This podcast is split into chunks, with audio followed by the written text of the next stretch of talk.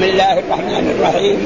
ما جعل الله من بحيرة ولا سائبة ولا وصيلة ولا حام، ولكن الذين كفروا يفترون على الله الكذب وأكثرهم لا يعقلون. وإذا قيل لهم تعالوا إلى ما أنزل الله وإلى الرسول قالوا حسبنا ما وجدنا عليه آباءنا أولو كان آباؤهم لا يعلمون شيئا ولا يهتدون. يا أيها الذين آمنوا عليكم أنفسكم لا يضركم من ضل إذا اهتديتم، إلى الله مرجعكم جميعا وينبئكم بما كنتم تعملون. يا أيها الذين آمنوا أعوذ بالله من الشيطان الرجيم. بسم الله الرحمن الرحيم. يقول الله تعالى وهو أصدق القائلين: ما جعل الله من بحيرة ولا سائبة ولا وصيلة ولا حام، ولكن الذين كفروا يفترون على الله الكذب وأكثرهم لا يعقلون. وإذا قيل لهم تعالوا إلى ما أنزل الله وإلى الرسول قالوا حسبنا ما وجدنا عليه آباءنا أولو كان آباءهم لا يعلمون شيئا ولا يهتدون. هذه السورة سورة مدنية وفيها من الأحكام كثير، وهنا في هذه الآية يقول ما جعل الله، ومعنى جعل الله يعني ما شرع، ما أسن الله ولا شرع ولا تعبد، هذا معناه إن جعل. وهذا من ذلك قوله تعالى إنا جعلناه قرآنا عربيا، معناه إيه؟ سميناه. فقل ما جعل الله، فهذه الكفار والمشركون في الجاهلية جعلوا هذه الأشياء، حيوانات حلال وحل لكم الطيبات وحل لنا الأنعام كلها، فيقوموا إيه؟ يحرموا بعض الأنعام، وما جاء في آية أخرى في بعض في هذه السورة اللي بعدها وسورة الأنعام: وجعلوا الله مما ذرأ من الحرث والأنعام نصيبا فقالوا هذا لله بزعمهم وهذا لشركائنا، وما كان لشركاء فلا يصل إلى الله وما كان لله فهو يصل إلى شركاء ساء ما يحكمون. وكذلك زين لكثير من المشركين قتل أولادهم شركاء ليرضوهم وليلبسوا عليهم دينهم، فهذا لذلك الله بيعيب عليهم ويندد بهؤلاء الكفار وبهؤلاء المشركين. فيقول ما جعل الله من بحيرة ولا سائبة ولا وصيلة ولا حام، ولكن الذين كفروا وهم المشركون، مع سواء كانوا من العرب أو من غيرهم، يفترون على الله الكذب. وقد قال يعني روى البخاري في هذه الآية، يقول قال البخاري: حدثنا موسى بن إسماعيل، حدثنا إبراهيم بن سعد عن صالح بن كيسان عن أبي شهاب عن سعيد بن المسيب قال: البحيرة التي يمنع ذرها للطواغين، يعني مثلا شخص عنده ناقة نعم وفيها ذر، فيقول هذه حرام ما حد يعني يحلبها ولا يشربها، وتكون لمين؟ للشياطين. الله قال إيه؟ الأنعام خلق لكم فيها دفء ومنافع منها تأكلون ولكم فيها جمال حين تريحون وحين تسرحون. والتحليل والتحريم لمين؟ لله وللرسول، ليس لأحد مهما كان بلغ من العلم ومهما بلغ أن يقول هذا حلال أو هذا حرام، إلا إذا عنده نص من كتاب الله أو من سنة رسوله صلى الله عليه وسلم. فلأجل ذلك الله بيعيب على هؤلاء. فيقول هنا قال التي يمنع ذرها للطواغين فلا يحلمها أحد من الناس، والسائب كانوا يسيبونها لآلهتهم. وبعد ذلك نقرأ الأشياء التي إيه يعني، والوصيلة كذلك نعم. وكذلك الوصيلة إيش معناها؟ مثلا شاة أو ناقة نعم تلد أو بكرها فن يعني أنثى، ثم كمان بعد الولادة الثانية كذلك أنثى، فيقول إيه هذه وصلت الأنثى بالأنثى، فيقوم يتركوها. هذه الناقة هي وأولادها ما حد يذكرها ولا يفعل بها أي شيء.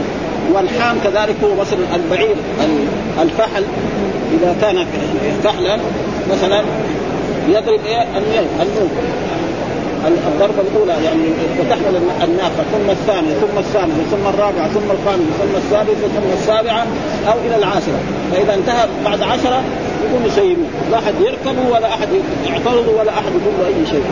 فهذا هو تقريبا غلط. القوم جاءوا كده القوم هذا أول كفار العرب في مكة، وأول من فعل هذا عمرو بن لحي. هذا رجل من خزاعة، كان في مكة وكان كبير، فسافر إلى الشام وتعلم عبادة الأصنام من الشام هناك، وأتى بالأصنام وجاء هذا وهذا. فلذلك الرسول ذكر أنه رآه في النار يجر قصبه في النار، لأن الرسول معلوم أنه رأى الجنة ورأى النار، ووصف لنا الجنة والنار. وقال رأى عمرو بن لحي يجر عصره في النار يعني مسرعانه في النار، لأنه هو أول من سير السوائب، وهو كان ما يعرفونه أرسل نعم.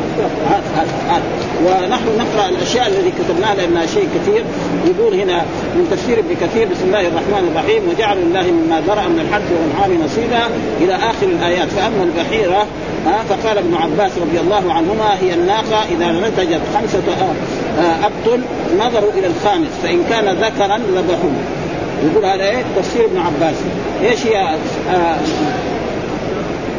البحيرة؟ فقال ابن عباس هي الناقة إذا نتجت يعني ولدت مرة أولى والمرة الثانية والمرة الثالثة والمرة الرابعة والمرة الخامسة نظروا إلى الخامس فإن كان ذكرا ذبحوه. أنا ذكر اللي بعد الخامس وذبحوه فأكلوه فأكله الرجال دون النساء، النساء ما يأكلون. هذا تحريم الله ما فرق في الأكل بين الرجال وبين النساء، هذا تحريم إيه يعني من الشيطان. نعم هنا فإن كان أنثى جدعوه آذانها فقالوا هذه بحيرة يعني ما حد يعترضها وجه. وأما السائل فقال مجاهد هي من الغنم نحو ما فسر من البحيرة. وقال محمد بن إسحاق هي الناقة إذا ولدت 10 إناث ليس بينهن ذكر، يعني ناقة ولدت مرة الأولى ناقة أو ناقتين والثانية والثالثة والرابعة إلى 10، ثم إذا ولد 10 ليس بينهن ذكر سيبت تترك هذه الناقة ما أحد يركبها ولا يحلبها ولا شيء إلا إذا جاء ضيف فهذاك يحلبون منها. أما أي واحد من القبيلة أو أي واحد من العائلة ليس أن يأخذ منها أي شيء ولم تركب ولم يجز الوبر حتى الوبر حتى ما هي ولم يحلب لبنها إلا لغير. وقال السدي نعم وقال السدي معناه يعني هذه الآلة رجل مثل من الجاهلية يقول إذا قضيت حاجتي يا رب سيرت له شيئا من مالي، يعني رجل يكون مريض يقول يا رب إذا شفيتني أنا أسيب لك شيئا من مالي، عنده ناقة أو ناقتين إذا شفي من المرض يقوم إيه يترك هذه الناقة ما أحد يركبها ولا أحد يتعرضها ولا أحد إلا يكون مثلا ضيق. فهذا تقريبا هذا تشريع من الله أحل هذه الأمور، أحل اللبن وأحل الإبل وأحل البقر وأحل وبرها وأحل كل شيء، فهم ساووا هذا من إبليس. وكذلك قال إذا قضيت حاجتين على المال للأوثان عرضه من الناس فمن يعرضه من الناس عوقب بعقوبته. يعني واحد لو كان مثلا بعد ما هذا سيب الناقة هذه واحد يكون يعترض هذه الناقة أو يركبها أو يذبحها قد يصاب بشيء من الأمراض أو يموت أو غير ذلك، فخلاص يخافوا منه ولا أحد يعترض هذه الأشياء. وكل هذا التشريع من إيه من إبليس. وأما الوصية فقال علي بن أبي طلحة هي الشاة إذا نتجت 7 أبطن يعني إيش تلد أول مرة ثم المرة الثانية 7 أبطن نظروا إلى السابع فإن كان ذكرا وهو ميت اشترك فيه الرجال دون النساء. الله إيش قال حرمت عليكم الميت بعد زمان يقول له يأكل مين لا يأكل الميت هذا بس الرجال النساء ما يأكلون. وهذا الآية التي في سورة الأنعام وجعل الله مما ذرأ من الأنعام نصيبا فقالوا هذا الله لزعمهم وهذا لشركائنا فما كان لشركائهم فلا يصل إلى الله وما كان الله فهو يصل إلى شركائهم ساء ما يحكمون. وكذلك زين لكثير من المشركين قتل أولادهم شركائهم ليبغوهم وليلبسوا عليهم دينهم ولو شاء الله ما فعلوه وذرهم وما يفترون. وقالوا هذه أنعام وحرث حجر لا يطعمها إلا من يشاء بزعمهم وأنعام حرم ظهورها وأنعام لا يذكرون اسم الله افتراء عليه سيجزون ما كانوا. وقالوا ما في بطون هذه الأنعام خالصة لذكورنا ومحرم على أزواجنا وإن يكن ميتة فهم فيه شركاء سيجزيهم وصفهم إنه حكيم عليم. فهذا تشريع من إبليس، وإبليس دائما يشرع للناس ما يخالف أمر الله وأمر رسوله صلى الله عليه وسلم. فلأجل ذلك يعيد الله على هؤلاء الكفار وعلى هؤلاء المشركين من العرب ومن غيرهم أن يفعلوا أشياء. وجاء في القرآن ولا تقولوا لما تصف ألسنتكم الكذب هذا حلال وهذا حرام لتفتروا على الله الكذب إن الذين يفترون على الله الكذب لا يفلحون. فلا يجوز الإنسان أن يقول هذا حلال أو هذا حرام أو هذا بطاع. الله خلق لنا الأنعام ثم جاء في القرآن وسخر لكم ما في السماوات وما في الأرض جميعا منه. وكيف أنت أيها الإنسان تقول هذا حلال وهذا حرام وهذا مخالف لأمره؟ فلذلك الله يعيب عليهم ويحذر المؤمنين أن يفعلوا مثل ذلك. وهذا موجود يعني في بعض البلاد مثلا يعني يوجد في بعض البلاد مثلا رجل عنده زرع يزرع هنا مثلا بر وهنا بر أو هنا بقر أو نور فيقول هذا لله وهذا مثلا يعني زي بعض البلاد يقول مثلا البدوي او للدستور او لغير ذلك. فمثلا يجي هذا البرد يسقط على مال الله، اذا لقط عن الله يقول شيء يقول الله الله غني عنه، واذا سقط ما كان لهذا لغير الله لا يقول هذا ايه ياخذ ويرد. وهذا تقريبا وهذا موجود يعني في بعض ينتسب الى الاسلام يعني، فلذلك الله بيعيد هذه الاشياء ويقول لهم هذا يعني ذكر نعم دون النساء وان كان ذكرا وانثى في بطن واحد نعم استحيوهما يعني ولدت ايه واثنين اناث يتركون كل من يكون ولا يتعرضوهم حتى ايه يقول وصلته اخته لو كان ذكر كان ايه اقل الذكر ذبحوه واقل الرجال دون النساء وان كان يثنتين تركوه قالوا استحيوا زين قال رواه. والوصيلة هي من الإبل، الوصية إيش منها؟ قال من الإبل كانت الناقة تبكر بالأنثى ثم تؤنث بأنثى ناقات لمحمد أو لخالد تلد أنثى في المرة الأولى ثم المرة الثانية تلد أنثى كذلك، فإذا كان ذلك فسموها الوصيلة، سموها الوصيلة ولا أحد يعقلها تكبر لا ترتب ولا يفعل بها شيء، وهذا كله من تشريع إبليس ولذلك الله عذره. وأما الحاني فقال العوفي عن ابن عباس قال كان الرجل إذا لقح فحله 10 قيل حاني، يعني عنده فحل ذكر من الإبل يلقح الناقة الفلانية أو ناقة محمد أو ناقة خالد أو هو يكون عنده نوق كثير عنده 50 60، فبعد 10 خلاص نقع عادي يقول لك هذا حاني خلاص حمى ظهره ولا أحد يركبه ولا أحد يعترضه ولا شيء. وهذا كله من أول ذلك الله بيعيب على قريش وعلى العرب وعلى الكفار هذا. وقال الله تعالى وما جعل الله من بحيرة ولا سائبة ولا وصيلة ولا حام من لذا ولكن الذين كفروا إيش معنى جحدوا إيه الألوهية والأسماء والصفات، لأن الكفار ما جحدوا الربوبية، يعني الكفار لم يكن أحد يعني كان يعتقد أن غير الله يخلق أو يرزق أو يحيي أو أبدا، إنما كان جحدوا إيه ألوهية. ولذلك رسول الله قال لم تقولوا لا إله إلا الله قالوا أجعل الآلهة إلها واحدا إن هذا لشيء عجاب، ولذلك هم ناس يعرفون يعني مو زي بعض الناس الآن المسلمين يقول لا إله إلا الله معناه لا خالق ولا رازق إلا الله، لا لو كان هذا معنى لا إله إلا الله لا خالق ولا رازق ما صار نزاع بين الرسول وفي مكة يعني 13 سنة على كلمة لا إله إلا الله. فإذا لا إله إلا الله معناه لا معبود بحق إلا الله الذي يعبد ويستحق العبادة ويدعى ويستغاث به ويلتجأ بالشدائد ويذبح له وينذر له هو الله، هذا هو الكلام. ولذلك لما قالوا قالوا أجعل الآلهة إلها واحدة إن هذا لشيء عجاب، وانطلق الملأ منهم أن امشوا واصبروا على آلهتكم إن هذا لشيء مراد ما سمعنا بهذا في الملة الآخرة إن هذا إلا اختلاف أنزل عليه الذكر من بيننا بل هم في شك من ذكري بل لما يذوقوا عذاب. هذا ليس معناه لا إله لا خالق، ولكن القرآن ولئن سألت من خلقهم يعني ولئن سألت من أبا جهل وأبا لهب وابن كعب وكذلك فرعون، حتى فرعون يعرف أن الله هو الخالق بس هو كان يساوي مغالط يقول أنا ربكم الأعلى كذاب دجل على المجاهد أبلغ الصديق ما علمت لكم. فلذلك لما غرق في البحر قال آمنت بالذي آمنت به بنو إسرائيل وأنا من المسلمين، يقول أنا مسلم لكن ما ينفع لي يعني بعد ما غرق في البحر الآن وقد عصيت قبل وكنت من المفسدين فاليوم ننجيك ببدنك لتكون من خلقك آية وإن كثيرا من الناس عن آياتنا لغافلون. وقد حصل ذلك كذلك لعكرمة بن أبي جهل. عكرمة بن أبي جهل هذا كان من أعداء الإسلام وكان في مكة كافرا مشركا، فلما فتح الله على رسول مكة ودخل مكة منتصرا على قريش حتى قال لهم ما ظنكم أني فاعل بكم قالوا أخ كريم وابن أخ كريم، مع أن الرسول لما دخل مكة لو قتل جميع الرجال البالغين في مكة كان أخذ استحقاق يعني يستحق لأنه هذا الرسول 13 سنة وأخرجوه من مكة وآبوا أصحابه وفعلوا به قالوا أخ كريم وابن أخ كريم عرفوا مثلا أخ كريم قال اذهبوا فأنتم الطلقاء، يعني الرسول أعتقهم وإذا لو كان أرقهم أو ذبحهم كان أخذوا استحقاق.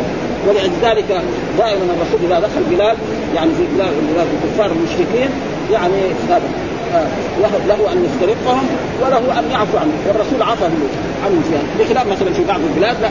ولذلك بعد ذلك فيقول في هذه الآيات كان الرجل إذا لقح فحله 10 قيل حام فتركوه ما حد لا يركب ولا شيء. ولذلك الله عاب عليهم قال ما جعل الله من بحيرة ولا سائبة ولا وصيلة ولا حام ولكن الذين كفروا. إيش الكفر أصله؟ الكفر والتغطية أصله من ذلك مثلا القرآن يسمي يعجب الكفار على باب. ايش الكافر؟ الفلاح والزارع لك ان تسميه في اللغه العربيه كافرا. لان الزارع ايش يساوي؟ يحدث الارض كده ويرمي البذر ثم يغطيه ثم يسقيه فيطلع. وكذلك هذا يعني هذا هو القدر. ايه مثلا الله يستحق العباده. طيب من خلق السماء؟ من خلق الارض؟ من خلق هذه الاشياء ولا يستحق؟ اما اللي ما خلق هذا ما يستحق. فهم كانوا يغالط انفسهم. ولذلك يعني الاشياء التي وردت ليس كل الكفار كانوا يعبدون الاصنام، لا، بعض الكفار كانوا يعبدوا الاصنام، بعضهم كانوا يعبدوا الشمس، بعضهم كانوا يعبدوا القمر، بعضهم كانوا يعبدوا الصالحين، والقران ينص على ذلك. لكن حصل من بعض العلماء وبعض المفسرين دائما ويعبدون من دون الله يعني يعبدون الاصنام. لا، ما كلهم، لان القران يقول مثلا قال الله يا عيسى ابن مريم أنت قلت للناس اتخذوني وأمي إلهين من دون الله. وهذا يفهم أن بعض مكان يعرف المسيح. المسيح شو؟ نبي من الأنبياء. وكذلك ولا يأمرك أن تتخذوا الملائكة والنبيين أربابا. وفي آية أخرى ويوم يحشرهم جميعا ثم يقول الملائكة يا هؤلاء إياكم كانوا قالوا سبحان أنت ولينا وكانوا يعبدون من دون الله. ومن آيات الليل والنهار والشمس والقمر لا تسجدوا للشمس يوم. هذا يدل على أنه بعضهم كان يعبد الشمس. في آيات أخرى يقول على الأصنام أفرأيتم اللات والعزى ومناة الثالثة. ولذلك كانت عباداتهم متفرقة. والعبادة ما تصلح إلا لله. مين يستحق العبادة؟ يدعى يستغاث به يصلى له، نعم، يذكر، هو الله سبحانه، وغيره لا يستحق شيئا، بل هو عبد مرغوب. ولذلك الله يقول عن عيسى لن يستنكف المسيح أن يكون عبدا لله ولا الملائكة المقربة. المسيح اسمه عبد الله ورسوله. ولذلك جاء في حديث يعني من شهد أن لا إله إلا الله وأن محمدا رسول الله وأن عيسى عبد الله ورسوله وكلمته ألقاها إلى مريم وروحا منه أدخله الله الجنة على ما كان عليه معه. ما هو إيه؟ ابن الله. النصارى قالوا إنه إيه؟ ابن الله غلطانين. بل هو عبد الله. ولذلك جاء في آية نعم إن كل من في السماوات والأرض إلا آتي الرحمن عبدا لقد أحصاهم وعدهم عدا وكلهم آتيه. ولذلك يقول في هذه الآية ما جعل الله من بحيرة ولا سعيرة ولا وصيلة ولا حام ولكن الذين كفروا يفترون على الله الكذب. ومن افتراء على الله الكذب جعلوا البحيرة والسائبة والوصيلة والحام. هذا افتراء. حرموا شيء وأحلوا شيء. والله يقول ولا تقولوا لما تصف ألسنتكم الكذب هذا حلال وهذا حرام. ولأجل التحليل والتحريم لمن؟ لله ورسوله، ليس لأحد أن يقول. ولذلك إذا حصل نزاع بين المسلمين العلماء قال فإن تنازعتم في شيء فردوه إلى الله وإلى الرسول. الله معناه إلى كتابه، والرسول إذا كان موجود بين أظهرنا إلى نص الرسول سعد، وإذا كان بعد نقول نقول إلى الرفيق الأعلى إلى سنة. فعلا السنة موجودة عندنا، كتاب السنة الصحيح البخاري صحيح مسلم أبو داود الترمذي النسائي ابن ماجه الكتب الموطأ الكتب هذه كلها نرجع إليه يظهر لنا أو مثلا ما وجدنا نص يجتهد العلماء. جاء في الأحاديث من اجتهد فأصاب فله أجران وإذا اجتهد فأخطأ فله أجر واحد والذنب مغفور. يعني اجتهد العالم مسألة علمية وغلط فيها ما صار ربنا ما يعاقب. ولذلك قلنا غير ما مرة أن هناك رسالة لشيخ الإسلام ابن تيمية يقول رفع الملام عن الأئمة الأعلام. رفع الملام عن الأئمة الأعلام ذكر فيها 11 سبب أن إماما من الأئمة يخالف نصا، وذكر 1، 2، 3 إلى غير 11. ثم بعد ذلك نعم هل يلحقهم الذنب؟ الجواب لا. ومثل مين؟ مثل بإيه؟ بالصحابة. مثل بأبي بكر وعمر وعثمان هذول الصحابة. لأنه مثلا أبو بكر ولا مالك؟ ما حد يقول أبو بكر أفضل من مالك. الشافعي ولا عمر الخطاب؟ أبدا. ومثل مسائل علمية لا يعرفها بعض الصحابة الكبار وبعض الصحابة الصغار كان يعرفها. منها قصة أن مثلا أبو موسى الأشعري جاء إلى عمر بن الخطاب وهو في خليفة وقال السلام عليكم أيدخل عبد الله بن قيس؟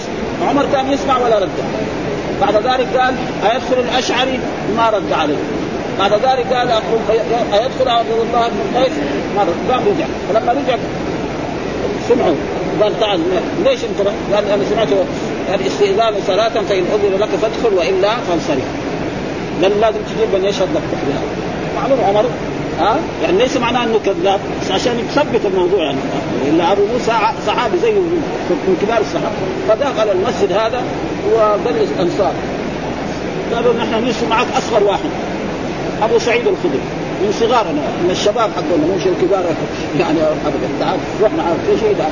قال احنا كنا نروح السوق نبيع ونشتري، وهذول ايه حفظ الاحاديث وزي ابو هريره قد ايه حفظ الاحاديث، يعني عاش مع رسول الله صلى الله عليه وسلم 3 سنوات حفظ من الاحاديث ما لم يحفظها الصحابه اللي بعده 23 سنه، عنده 5000 حديث ما في كتب العلم، 5000 حديث، مع انه كل المده اللي جلسها اسلم عام 7 وتوفي الرسول في عام 11.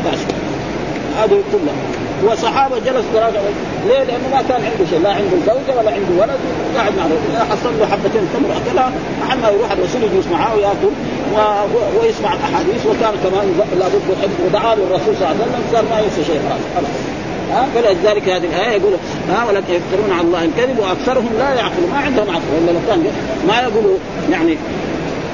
ثم بعد ذلك يقول الله تعالى وإذا قيل لهم، وإذا قيل لهؤلاء الكفار ولهؤلاء المشركين من العرب ومن غيرهم تعالوا إلى ما أنزل الله، تعالوا إلى تحكيم ما أنزل الله يعني الكتاب القرآن هذا الذي بأيدينا وإلى الرسول وتحاكموا إلى رسول الله صلى الله عليه وسلم، قالوا حسبنا يعني يكفينا ما وجدنا عليه آباءنا، ما نتبع يعني ما أنزل الكتاب، قالوا أساطير الأولين يقول الكتاب القرآن ده حكايات محمد راح جماعة في أي مكان قاعد يقراها علينا هنا في مكة، ونحن ما نقبلها.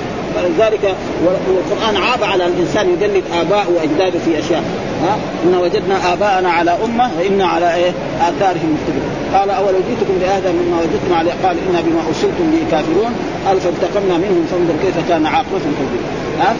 فتقليد الآباء والأجداد في الأشياء هذه لا يجوز، لازم يكون على بصيرة وعلى علم، حسب ما وجدنا عليه آباءنا. أولو كان آباءهم وأجدادهم لا يعلمون شيئا، ما عندهم شيء ولا يهتدون إلى الحق. فلذلك يجب الإنسان أن يتعلم، يعني لازم على المسلم أن يتعلم ويعرف ما أنزل الله في كتابه وما يعني أمر به رسوله صلى الله عليه وسلم.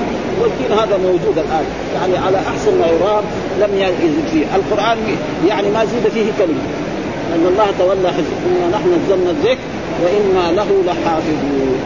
بخلاف مثلا التوراة والإنجيل جعل حفظ لإيه للعلماء، فراح حرفوا فيه وبدلوا وزادوا كلمة ونقصوا كلمة وشالوا شيء، هذا أبدا. الآن القرآن الموجود في المدينة والموجود في الصين في روسيا الشيوعية وهو ما يجب واحد كلمة يحط فيه أبدا.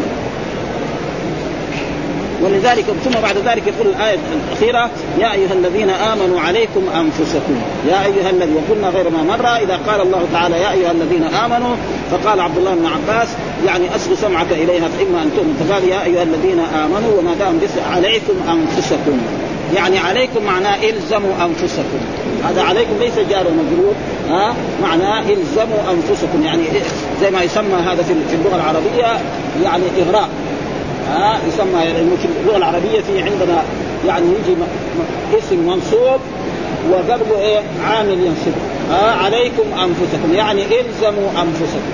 وليس معنى ذلك أن الإنسان إذا وجد الناس لا يأتمرون بالمعروف ولا ينهون عن المنكر يتركهم، لا ليس هذا المعنى، المعنى هذا غلط، معناه عليكم أنفسكم بعد الأمر بالمعروف والنهي عن المنكر. انت ايها المسلم اذا رايت انسانا نعم قريبا لك او اخا لك او في بلدتك او في قريتك او في جارك تقول له هذا ما يجوز وهذا حرام، فاذا امتثل فلك الاجر وهو كذلك حصل له، واذا اصر فان بعد ذلك لا يضرك عليك ولا تزر وازره وزر اخرى. فانت عليك ليس معناه بعض الناس يقول لك مالك شغل في الناس، لا وكذلك يجب على الذين يأمرون بالمعروف وينهون عن المنكر إن لاقوا أذى أو شيء، مثلا سبه أو شتمه، مثلا يقول له مثلا عند العامة إذا أمر بالمعروف يقول له روح درس في المسجد سخرية يعني ويتحملهم ما إذا كان الأمر بالرسل ليش ضربوا؟ عشان أمر بالمعروف ونهى عن المنكر، ليش سبوا ليش شتموا؟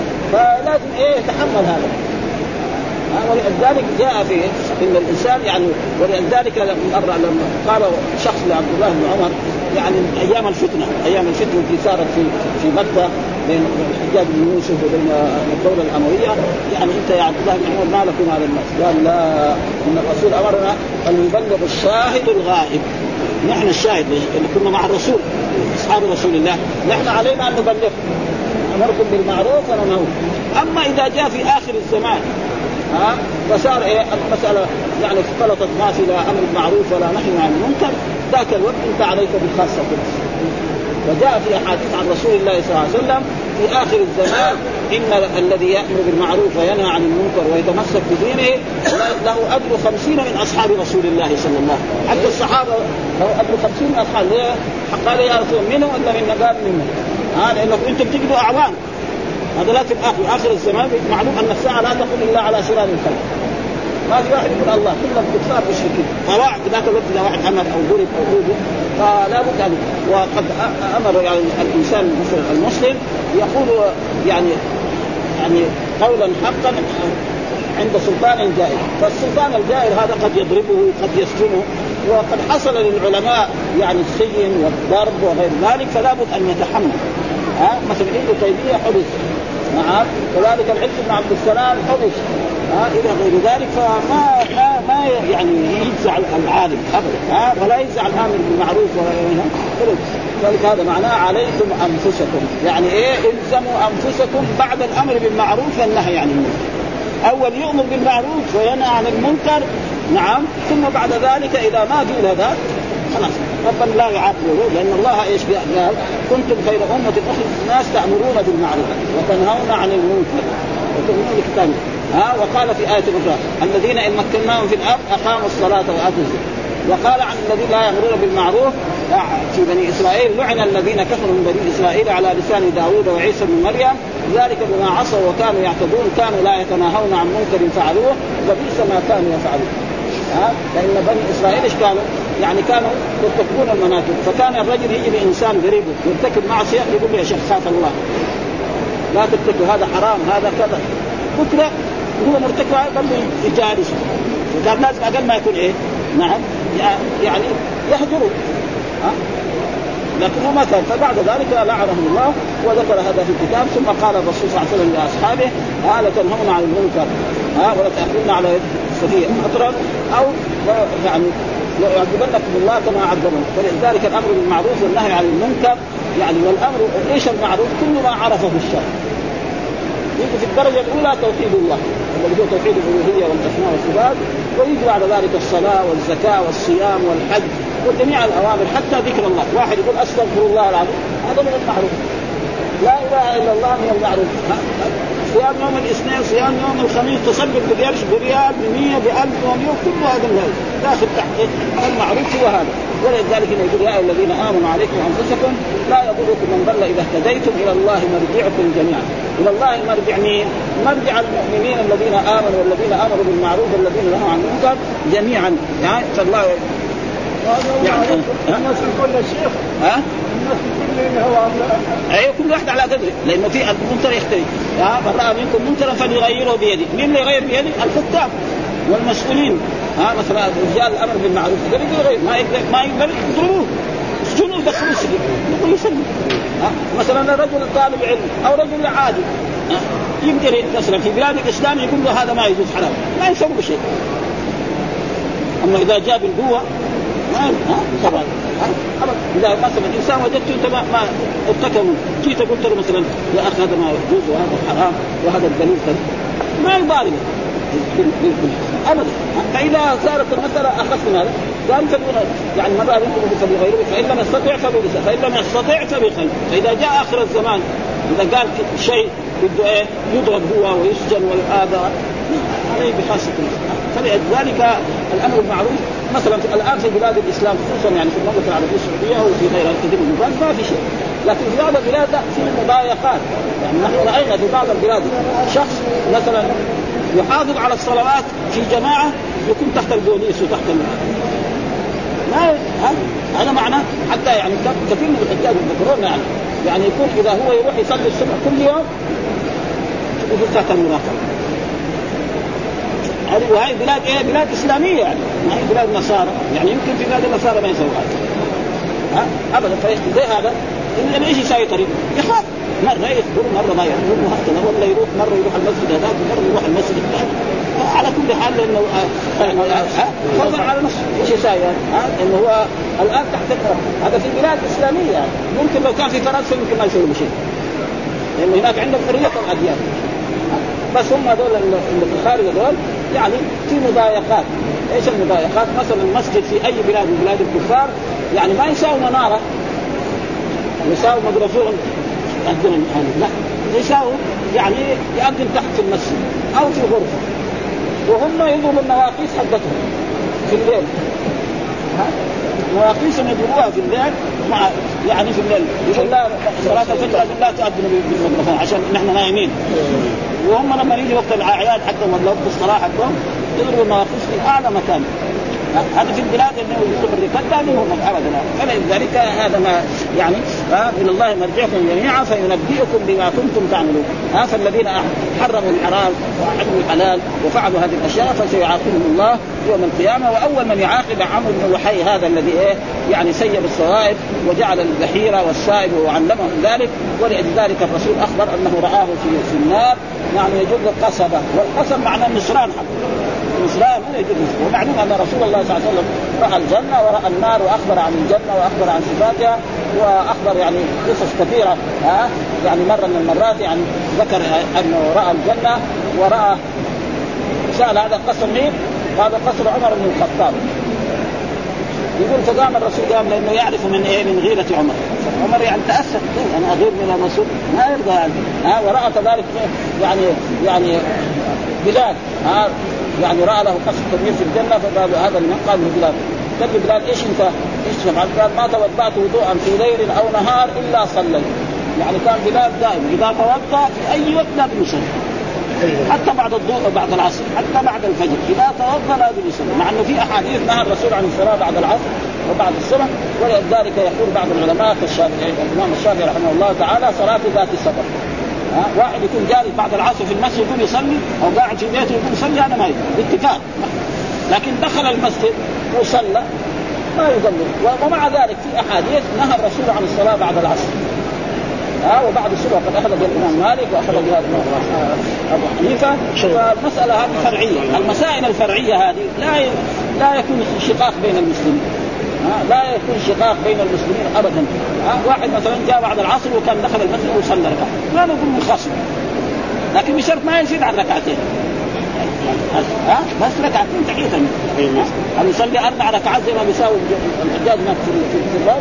هذا بعد ما سألناه ليش أنت تصلي قال أنا أصلي من اللي فاتتني، أنا كنت ما أصلي مكان شيء. هذا جائز كأي شيء، هذا جائز القضاء جائز.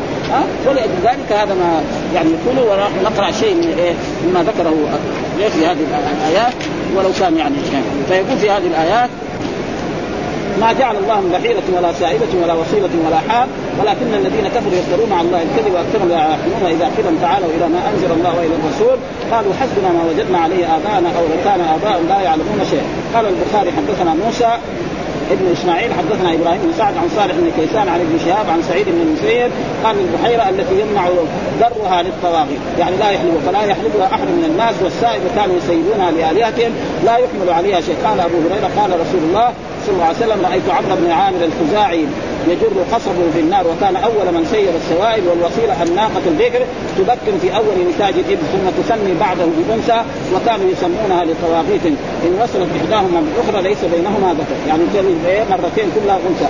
والحام فحم الإبل يضرب الذراب المعدود فإذا قضى ذرابه دعوه للطواغيت وعفوه عن الحمل فلم يحمل عليه شيء وسموه الحام. وكذا رواه مسلم والنسائي من حديث إبراهيم بن سعد به. ثم قال البخاري وقال لأبي اليمان أخبرنا شعيب عن الزهري قال سمعت سعيدا يخبر بهذا. وقال أبو هريرة عن النبي صلى الله عليه وسلم نحوه ورواه الهادي وكذلك قال البخاري حدثنا محمد بن أبي يعقوب عن قال رسول الله صلى الله عليه وسلم رأيت جهنم يحطم بعضها بعضا ورأيت عمرا يجر خصره وهو أول من سير السوائب تفرد به البخاري. وأما الأشياء التي كنا قرأناها برضو قال هنا كما ذكره قال فعمر هذا هو ابن لحي ابن قمع أحد رؤساء خزاعة الذين ولوا البيت بعد جرهم، وكان أول من غير دين إبراهيم الخليل، فأدخل الأصنام إلى الحجاز ودعا الرعاة من الناس إلى عبادتها والتقرب بها، وشرع لهم هذه الشرائع الجاهلية في الأنعام وغيرها، كما ذكره تعالى في سورة الأنعام عند قوله وجعلوا لله مما ذرع من الحرث والأنعام نصيبا، فقالوا هذا لله بزعم وهذا لشركائنا، فما كان لشركائهم فلا يصل إلى الله، وما كان الله فهو يصل إلى شركائهم ساء ما يحكمون، وكذلك زين لكثير من المشركين قتل أولادهم شركائهم ليردوهم وليلبسوا عليهم دينا ولو شاء الله ما فعلوه وذرهم وما يشكرون، وقالوا هذه أنعام وحرث حجر لا يطعمها إلا من نشاء وزعموا أنعام الأرض والدنيا وأنعام لا يذكرون اسم الله على افتراء عليه سيزيد ما كانوا يفترون، وقالوا ما في بطون هذه الأنعام خالصة لذكورنا ومحرم على أزواجنا، وإن يكن ميتة فهم فيه شركاء سيجزيهم وصفهم، يعني يأكل الميتة، وعن الله نهى عن أكل الميتة إلى غير ذلك. وقال هنا فسروا يعني ليش البحيرة، قال أما البحيرة فقال عربنا أبي طلحة عن ابن عباس وهي الناقة إذا نتجت 5 أبطن نظروا إلى الخامسة إن كان ذكرا ذبحوه فأكله الرجال دون النساء، وإن كان أنثى جبعوا آذانها فقالوا هذه بحيرة، وذكر السدي وغيره قريبا منها. وأما السائل فقال مجاهد هي من الغنم، نحن ما فسر من البحيرة إلا أنها ما ولدت من ولد كان بينها وبينه 6 أولاد كانت على هيئته، فإذا ولدت السابع ذكرا أو ذكرين ذبحوه فأكله الرجال دون النساء. وقال محمد بن إسحاق السائبة هي الناقة إذا ولدت 10 إناث من الولد ليس بينهم ذكر سيبت، وهذا بيحصل نعم نعم أولا ولم يحلق لبنها إلا لغيره. قال أبو روق السائل كان الرجل إذا خرج فقضيت حاجته سيب من ماله ناقة أو غيرها فجعلها للطواغين فما ولدت من شيء كان له. وقال كان الرجل منهم إذا قضيت حاجته أو عوفيا من مرض أو كثر ماله سيب شيئا من ماله. وأما الوصية فقال علي بن أبي طلحة هي الشاة إذا نتجت 7 أبطن نظروا إلى السابع فإن كان ذكرا وهو ميت اشترك فيه الرجال دون النساء، وإن كان الأنثى يستحيوا، وإن كان ذكرا والأنثى في بطن واحد يستحيوهما. يقول إيه هذه وصلت إيه أخوات لا تذبح بهذا السبب، فكانت تبكر ليس بينهما ذكر فقاموا يلدعونها لطواغيتهم. وقال محمد الوصيرة من الغنم إذا ولدت 10 إناث في 5 أبطن كل بطن 3 إثنين، وهذا يوجد أكثر كمان مرات طوامين في كل بطن سمية الوصيرة وتركت فما ولدت بعد ذلك من ذكر أنثى جعلت الذكور دون الإناث وإن كانت ميتة اشتركوها، مع أن الله حرم الميتة في جميع الأديان، ولكن مع ذلك هم كانوا يفعلوا أشياء مثل هذا. وكذلك هنا وقال سوي يقول أما الحام فهو من الإبل كان يضرب في الإبل، يعني يضرب معناه يعني يعلو على إيه النور، هذا معنى الضراب، معناه أن الفاعل يعلو على الأنثى وتحمل، هذا معناه الضرب في هذا في الإبل. فإذا انتظر ضرابه جعلوه عليه ريش الطواويس وسيبوه، قيل غير ذلك في تفسير هذه الآية. وقد ورد بذلك في الحديث نعم عن أبي مالك عن قال أتيت النبي صلى الله عليه وسلم في خلقان من الثياب، يعني في حواج ممزقة خلقان من الثياب، يعني رجل عنده أموال وجاء في ثياب يعني كما يفعل بعض الدراويش، وهذا يقول سألت الرسول عاب عليه ذلك فقال هل لك من مال؟ فقلت نعم. من أي المال؟ قال فقلت من كل المال من الإبل والغنم والخيل والرقيق. قال فإذا أتاك الله مالا فكثر عليه إذا أتاك الله مالا فكثر عليك. ثم قال تنتج إبلك وافية آذانها؟ قال نعم. قال كنت إلا كذلك فلعلك تأخذ الموسى فتقطع آذان طائفة منها السائب والهذا فلا تفعل ذلك، وأمر بأن يحسن نفسه فلا تفعل. قال ما جعل الله من بحيرة ولا سائبة ولا وصيرة، وأما البحيرة فهي التي يخدعون آذانها فلا تنتفع مرأته ولا بناته ولا أحد من أهل بيته بصوفها ولا أوبارها ولا أشعارها ولا ألوها، فإذا ماتت اشتركوا فيها، إذا ماتت يأكلوها. لما كانت حية هذا كله هذا من إبليس، وهذا إبليس زي ما قال الله تعالى وقال الشيطان لما قضي الأمر إن الله وعدكم وعد الحق ووعدتكم يوسوس الناس ويوعد هذا، بعد ذلك يتبرع منهم. قال ولكن الذين كفروا يفترون على الله الكذب ويقترون أي ما شرع الله هذه الأشياء ولا هي عنده قربة، ولكن المشركون إذا اقترفوا ذلك وجعلوه شرعا لهم قربة يتقربون بها إليه، وليس ذلك بحاصل من الله بل هو وبال عليه. وإذا قيل لهم تعالوا إلى ما أنزل الله وإلى الرسول قالوا حسبنا ما وجدنا عليه آبانا، إذا دعوا إلى دين الله وشرعه وما أوجبه وترك ما حرمه قالوا يكفينا ما وجدنا عليه آباءنا آباء والأجداد من الطرائق والمسالك. قال الله تعالى أو كان آباءهم لا يعلمون شيئا أي لا يفهمون حقا ولا يعرفون ولا يهتدون إليه فكيف يتبعون والحالة هذا يعني. ثم بعد هذا يا أيها الذين آمنوا، هنا قال في هذه الآية يا أيها الذين آمنوا عليكم أنفسكم، ويعني يا أيها الذين آمنوا يعني إلزموا أنفسكم بعد الأمر بالمعروف والنهي عن المنكر. قبل ما بس نعلكم على الناس هذا ما يقول الناس هذا لا يضركم من ضل إذا اهتديتم.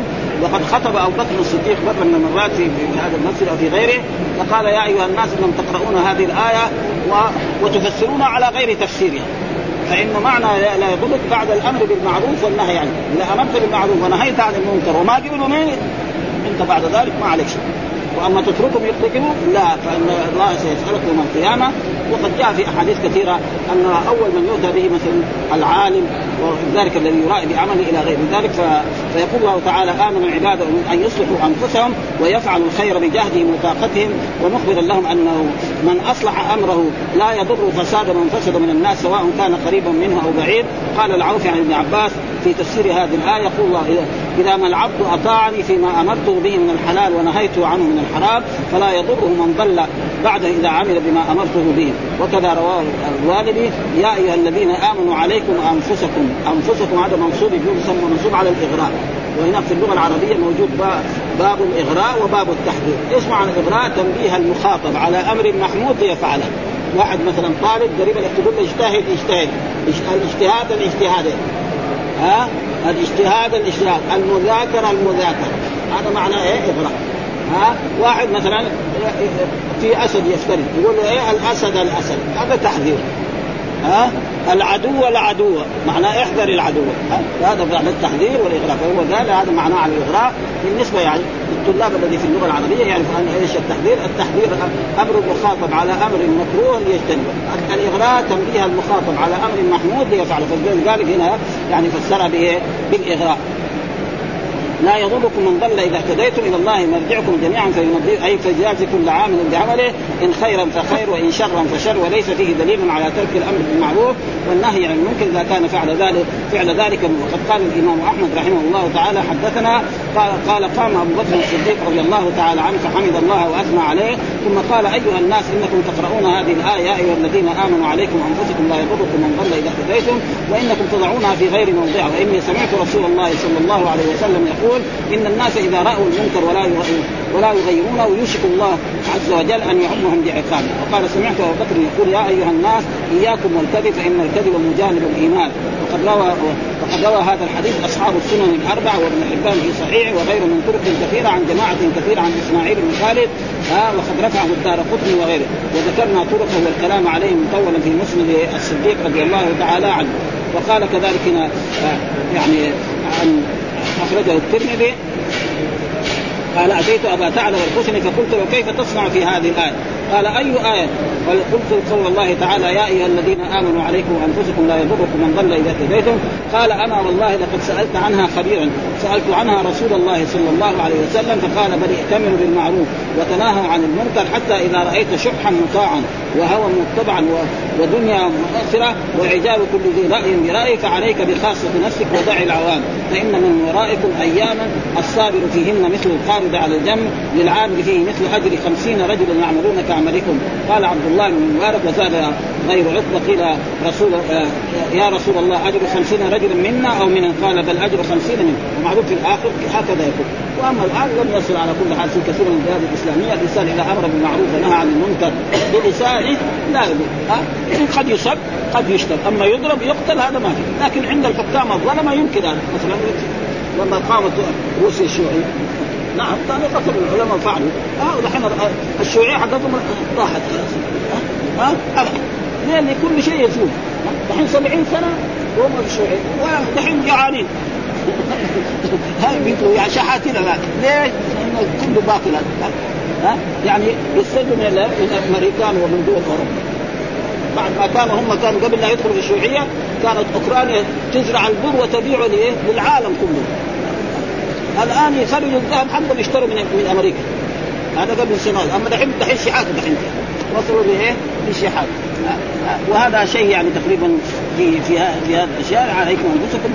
وقد قال هنا من عرفة قال قيل لابن عمر لو جلست في هذه الأيام فلم تأمر ولم تنه فإن الله قال عليكم أنفسكم لا يضر، فقال ابن عمر إنها ليست لي ولا لأصحابي لأن رسول الله قال ألا فليبلغ الشاهد الغائب، يعني نحن لازم نبلغ.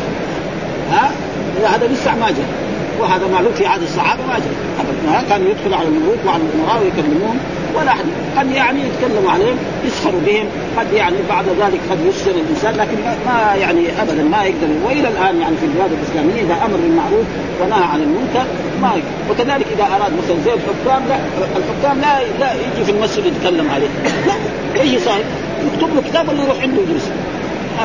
أما يجي مثلا في المسجد زي ما يعني بعض الخطباء في بعض البلاد يعني يقولوا بعض الوزراء مثلا وزير المعارف يقول وزير المغارب، معلومة ما يصير هذا حاكم، ما يصير هذا مثلا يجيله يقول له لا هذا منكر هذا، فإن قبل منه تبين ما قبل ما يعني الآيات. وكذلك قال الحسن الحمد لله والحمد لله على ما كان مؤمنا فيما مضى ولا مؤمنا فيما جاء وإلى جنبه منافق يكره عمل.